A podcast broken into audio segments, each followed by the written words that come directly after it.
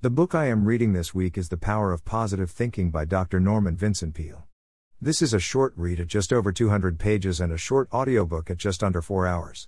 A seven-day read can be accomplished in about thirty minutes a day. You can purchase a physical copy here or listen to it here.